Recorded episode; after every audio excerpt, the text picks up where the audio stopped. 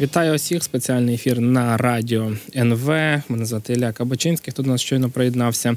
І зараз трохи поговоримо про те, що ж там відбувається в Сполучених Штатах Америки. Багато цікавого зі мною на зв'язку Тетяна Ворожко, старша редакторка Української служби Голос Америки. Пані Тетяно, доброго дня. Вітаю. Е, одіозний американський журналіст, ведучий, шоумен, блогер, як його правильно назвати, Такер Карлсон, поїхав до е, Росії брати вже взяв інтерв'ю у е, Путіна. Розкажіть, будь ласка, як це ця історія, взагалі цей кейс сприймається у Сполучених Штатах Америки? Ну його ще тут називають такий ефемізм, є медійна персона, так щоб не називати журналістом. А я трошки ну сприймається звичайно переважно ну в залежності від того, хто хто про це пише, хто про це говорить. А Такер Карсон а, він був колишнім ведучим на телеканалі Fox, Він був змушений з цього. Там була в нього ну дуже дуже величезна аудиторія, величезний вплив. А він був змушений з цього телеканалу піти, тому що телеканал мав виплатити дуже велику суму щоб уникнути таке, ну, щоб уникнути суду, як називається дому сеттлмент з, з приватною компанією через неправдиві повідомлення Такера Карцена про цю компанію, і ця сума складає понад 700 мільйонів. 700 мільйонів доларів. А зараз він він його шоу виходить на в мережі X. А це шоу там дуже багато антиукраїнських заяв, неправдивих повідомлень. Ну і власне яка перша реакція? Тобто, це інтерв'ю має бути оприлюднене сьогодні, в 6 вечора, за місцевим часом на його платформі. Тобто, він в першу чергу спілкується зі своїми зі своїми зі своєю аудиторією. А звичайно, ця аудиторія чекає на це інтерв'ю. Я припускаю з нетерпінням. Там думаю, що буде досить велика довіра до того, що буде говорити Володимир Путін. Там навіть було таке невеличке опитування, кому ви довіряєте більше Путіну чи Байдену. Ну з великою перевагою переміг Путін. А багато деякі з ем, з конгресмен, наприклад, Телла Грін, конгресвумен так само вони чому? Тобто та кінець таки на захист виступив на захист, що він абсолютно має право їхати робити інтерв'ю з. З Путіним показати цю точку зору, це є журналістська робота. Ну якось так я не приймаю цитатам. А треба також пам'ятати, що Такер Карсон називається як один з основних претендентів бути кандидатом у віце-президенти Дональда Трампа. Тобто Дональд Трамп може його обрати в якості свого партнера. Балотуватися на виборах, і про це в інтерв'ю телеканалі Newsmax, це такий консервативний телеканал. Зокрема, говорив син Дональда Трампа, Дональд е, Джуніор молодший. Він казав, що вони спілкуються, вони погоджуються в, в усіх ну, майже там якось погоджуються у всіх питаннях. І один одне з них, що необхідність припинити усі ці безкінечні війни, тобто що він є а, таким серйозним претендентом. Ну з іншого боку, реакція, скажімо, іншої частини американського населення звичайно негативно. Цікаво, що журналісти в першу чергу зреагували на його. Заяву він розмістив такий ролик, де він говорить, що я приїхав вислухати, значить, американці не розуміють, що відбувається, чому Росія воює. От я, значить, вирішив це дізнатися, робити інтерв'ю з Путіним, яке типу інші люди робити не хочуть. Чомусь, значить, вони не хочуть брати інтерв'ю Путіна. А я це роблю. Ну і це викликало дуже таке обурення серед американських журналістів, які говорять, що ми до Путіна зверталися. Ми хотіли почути його точку зору. Але вони нам це інтерв'ю значить не дають. А ті журналісти, які намагаються висвітлювати події в Росії, американські чи там російські журналісти, які намагалися це робити незалежно. Вони там або в в'язницях в в'язниці зараз перебувають два американські журналісти. Там одна з подвійним громадянством або були були змушені виїхати з країни. Тобто, абсолютно таке твердження неправдиве. І що навіть Пісков сказав, що так Карсон не правий, до нас звертаються, але ми не бачили жодної користі від того, щоб давати інтерв'ю цим телеканалам. Тобто, очевидно, що вони бачать користь дати інтерв'ю дати інтерв'ю Такера Карсону. Ну і звичайно йдеться про те, що це буде ну пропаганда так що це буде пропагандистський пропагандистський матеріал. Зокрема, в Washington Post написали, що там один експерт говорить, що ну таким чином. Путін намагається налагодити мости з з виборцями Мага. Це така значна частина республіканської партії, можливо, вже більшість ну, ті, на кого орієнтується Такер Карсон, тобто він напряму налагоджує з ними відносини. І що е, як один там експерт, якого вони питали, він сказав, що ця копродакція, ця спільна робота Путіна і Такера Карсона буде одним таких найбільш токсичних і ефективних ефективних елементів або зразків пропаганди. Ну і політика, зокрема, його нагадали його попередників. Да, Там Волтера Дуранта, який працював в журналіст Нью-Йорк Таймс, який працював в Росії під час. Голодомору він робив інтерв'ю з Сталіним. Він замовчував голодомор.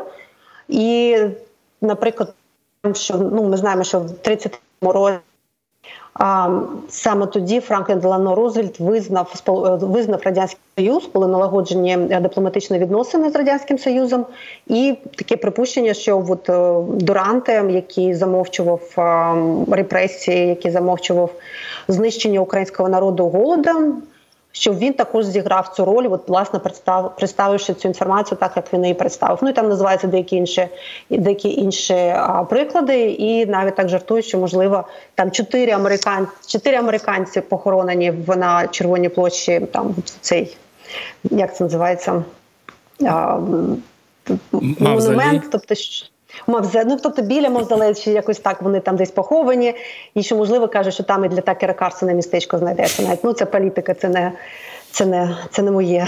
Е, скажіть, скажіть, будь ласка, а от е, не знаю, там демократи, взагалі команда Байдена, вони відчувають е, ну потенційну небезпеку від виходу такого інтерв'ю. Як там багато хто каже, що такера використають. Та я думаю, він сам розуміє, як це буде. Але свої uh політичні бари бали він забере. Чи забере він політичні бали у Байдена, якщо буде говорити про те, що Путін буде говорити з такою риторикою анти антиамериканською?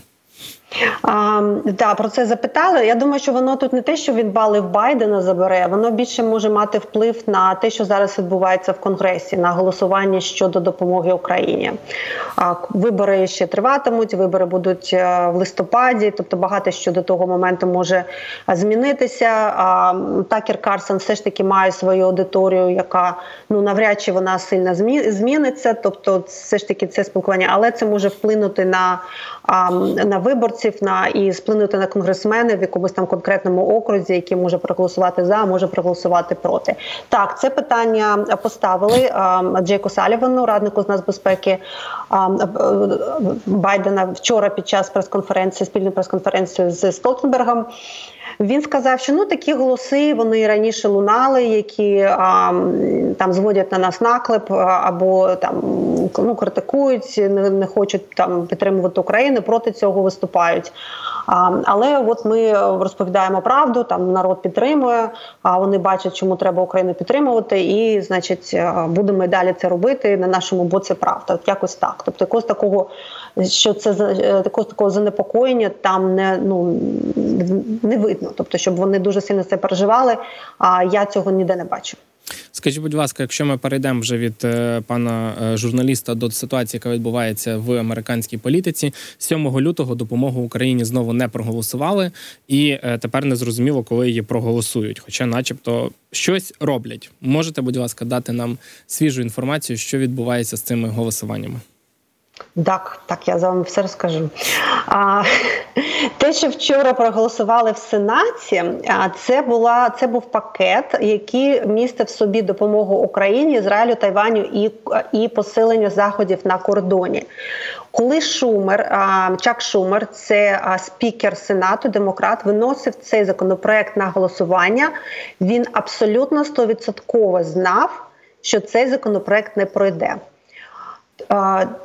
Тому що частина цього законопроекту, яка стосується кордону, А, значить, ну я буквально там двома словами республіканці сказали, що ми не проголосуємо за Україну, тому, що кордон є важливіше, якщо не буде кордону. Почалися переговори. Переговори тривали 4 місяці. А, нібито те, що з'явилося, сподобалося навіть спілці прикордонників, яка така дуже консервативна консервативна організація. Вони висловилися в підтримку цього законопроекту. Не сподобалося людям, які захищають права іммігрантів. Тобто такі загальні оцінки, що це є досить жорсткий закон закон, який а, може дуже, скажімо так, ну. Покращити ситуацію щодо кордону, але щодо того, як цей законопроект був оприлюднений, Дональд Трамп е, сказав, що це не ідеальний законопроект, там не будемо за нього голосувати. А, І почалася критика. Дуже багато лунали, що ну ви хоча б прочитайте текст там від самих конгресменів в інтерв'ю. Але коли текст з'явився, Майк Джонсон сказав, що цей законопроект е, ми не проголосуємо. Він він мертвонароджений. І після того республіканці, безпосередньо республіканці, які а, ну, в Сенаті, які нібито весь цей час це підтримували, також вже в певний момент сказали, що ми за це не проголосуємо. Нібито така основна, е, ну скажімо, як говорять е, республіканці, які виступили проти цього закону, що він недостатньо а потужний, що він недостатньо там не ну, ну їх це тобто не недостатньо не влаштовує. От а звичайно, президент Байден сказав, що ну це робиться через те, що через вплив Дональда Трампа, тому що своїх політичних переконань, і це така досить ну неприхована історія. Вона досить досить. Активно тут обговорюється, і навіть, скажімо, самі республіканці дають, скажімо так, підтверджують це, що е, скільки імміграція це питання, яке найбільше хвилює американців за за опитуваннями воно е, вийшло на перше місце після економіки. То це скажімо, те на чому на чому буде балотуватися Дональд Трамп, тобто йому не вигідно, щоб це питання було зараз вирішено. Ну і значить, демократи скажімо, окей, там вчора в нас це була проблема, а сьогодні нас раптом магічним чином а це проблеми бути перестали. Ну і звичайно, що тепер демократи кажуть, ну тепер це ваша відповідальність, ви будете все це нести, тобто ви будете це відповідати. Тобто така політична абсолютна історія. Тепер, що стосується цього голосування, вони винесли, вони знали, що це ніхто не підтримує. І ще до цього голосування Чак Шумер сказав, що в нас є план Бі. Цей план Бі підтримав Маконел, е, лідер е, республіканців в Сенаті. А те, що виноситься на голосування такий самий законопроект, але без кордону з Україною, Ізраїлем і Тайванем. Текст вчора вже оприлюднили, і вчора було голосування. А таке процедурне тестове голосування, яке мало набрати 50% голосів для того, щоб рухатися далі. Воно вчора набрало 58% відсотків. Ну скільки їх 100, то відсотків сенатори це одне і те ж. А, І було цікаво було цікаво подивитися цю табличку, тому що там насправді так, що Берні Сандерс, наприклад, не проголосував. А, Багато е, республіканців, які дуже активно говорили про допомогу Україні, як Лінці приїжджали в Київ. Такі Грем, наприклад, які я його навіть в інтерв'ю запитувала. Ну він каже: Ну як звичайно проголосую, це ж історія на нас дивиться. Тобто, це ж такий це момент. А там Джим Ріш, який там критикував адміністрацію Байдена, що вони атакамс не надають, а робив заяви з цього приводу. А тепер теж не проголосував.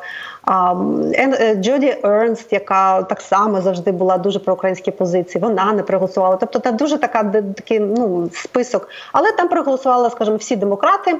А ну не Берні Сандерс він незалежний і і кілька кілька республіканців. Тобто, щоб далі цей закон, то сьогодні буде ще одне голосування в 12 годині. Воно буде дуже дуже важливим. А тепер цьому законопроекту треба набрати ну буквально на два голоси більше. Звичайно, буде краще, якщо воно набере набагато більше, щоб показати підтримку. Так що зараз республіканці, чому вони не проголосували? Не обов'язково, що це було через підтримку України. Можливо, там була критика, що може якісь там дода, ну, тобто, можливо, це стосувалося там, може десь конгрес окремо, може кордон окремо проголосувати. Тобто зараз вони мають вирішити і все ж таки набрати ці 60 голосів або більше. І зараз от для там для українського посольства, для всіх, хто там ну української дипломатії, для українців, які а, займаються діаспора, яка намагається тиснути на конгрес. на а, ну будь-хто хто це залучений в цей процес, це така дуже така дуже напружений період, це важливий період. А я знаю, що українці дзвонять. Тобто, це під конгресом зараз це не є така така потужна, знаєте, шлях е, доведення своєї думки. А от дзвінки зараз багато лунають саме тим сенаторам, саме тим конгресменам, які скажімо, вагаються і ще можуть змінити свою точку зору проголосувати. А от е, ну правильно я розумію, що виходить, Україна застрягла в цьому питанні отримання допомоги саме через те, що е, республіканці е, отакі радикальні, плюс Трамп, який не хоче віддавати ідею перемоги над мігрантами Байдену, і Україна від цього страждає по суті. Ну от ця історія закінчилася вчора. От можна це було казати, що так воно і є. Але ця історія, коли Україні заважав підтримці Україні заважала політичне питання кордону, ця історія вже мертва. От чому Чак Шумер винесе на голосування, а міг не виносити, знаючи, що підтримки нема. Але він винесе на голосування, щоб поставити таку жирну крапку. Тепер в нас питання: ви хочете допомогти Тайваню, Ізраїлю і Україні? Якщо ні, то чому? Ну будемо сподіватися, що найближчим часом е, дійсно це питання буде е, вирішене. Загалом, знаєте, що цікаво було б дізнатися настрої е, американців, ну не знаю, пересічних американців, про що пишуть в пресі стосовно ось цього голосування допомоги Україні. Наскільки активно вони за цим слідкують? Наскільки є ще підтримка ідеї того, що потрібно підтримувати Україну, тому що раніше, ну і навіть Трамп багато казав, Україна ж біля Європи, нехай Європа допомагає. Європа проголосувала і допоможе. Цікаво, от як е, змінюються ці наративи, ідеї в американців. Е, я думаю, що ця це, це що пишуть про Україну. Тобто, з, тих публікацій, які я бачу, тобто, звичайно, що я повний аналіз огляд не роблю. Тобто, пишуть звичайно про проблеми нестачі амуніції, що необхідна підтримка. А пишуть журналісти, ті, які багато тих, хто працює власне в, в Україні. А пишуть це, думаю, трошки негативна історія. Я сьогодні бачила Вашингтон Пост про те, що а, люди ухиляються, тобто не не хочуть воювати. Да, тобто виникає питання, на що давати зброю. А, Сьогодні така публікація була. А, Що ще що стосується загальної підтримки України, вона в принципі сильно не рухається, але вона насправді. Наразі не була власне в центрі уваги. Розумієте? Тобто в центрі уваги був кордон. Це тобто, це було основне таке основне питання, а, щодо якого, скажімо так, таке могло впливати на політичну ситуацію.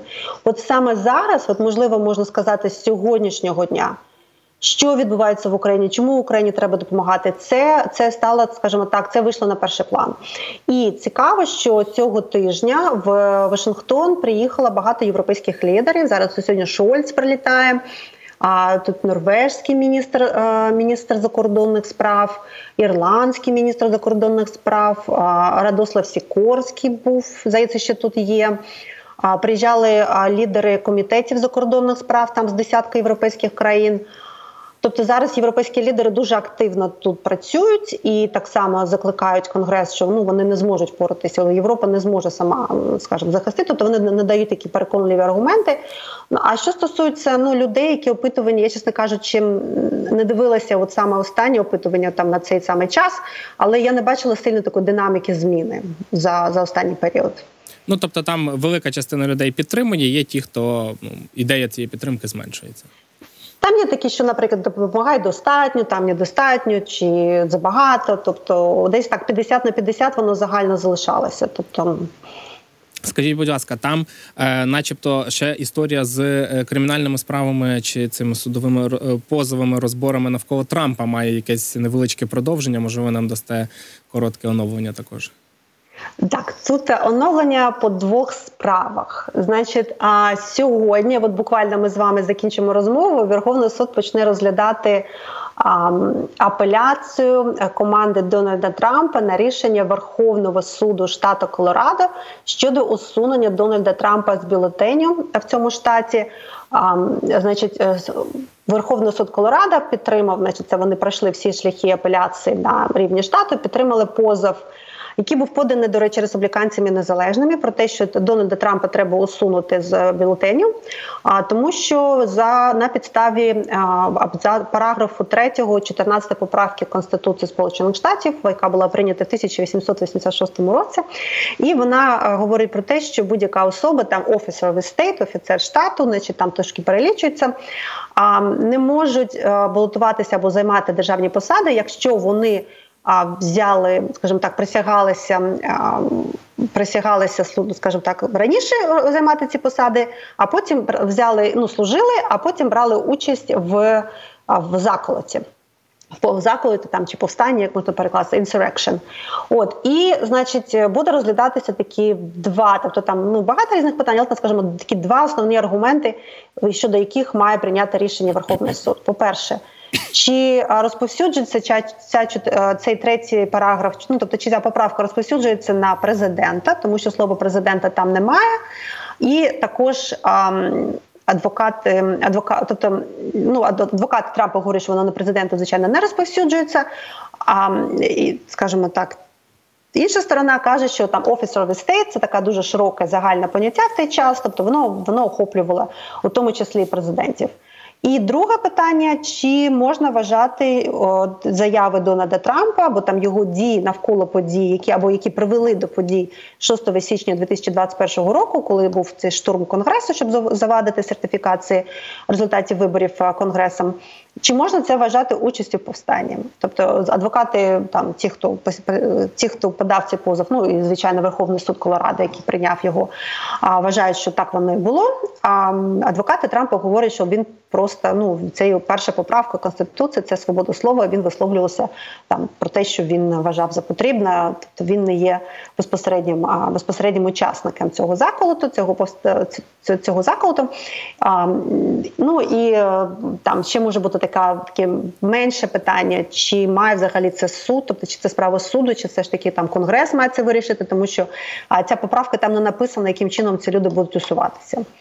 От і суд сьогодні буде десь засідати. Ну я думаю, що так десь півтори години. Тобто, це вони вони ніколи так, щоб аж дуже довго не засідають. Десь ну десь сьогодні будуть слухати аргументи. Дуже цікаво буде за цим спостерігати. Зараз це така сьогодні основна тема дня в Сполучених Штатах. І після цього протягом якогось часу суд має винести своє рішення. Це рішення буде стосуватися виключно штату Колорадо, хоча там вони вже не друкували бюлетені, там Трамп є.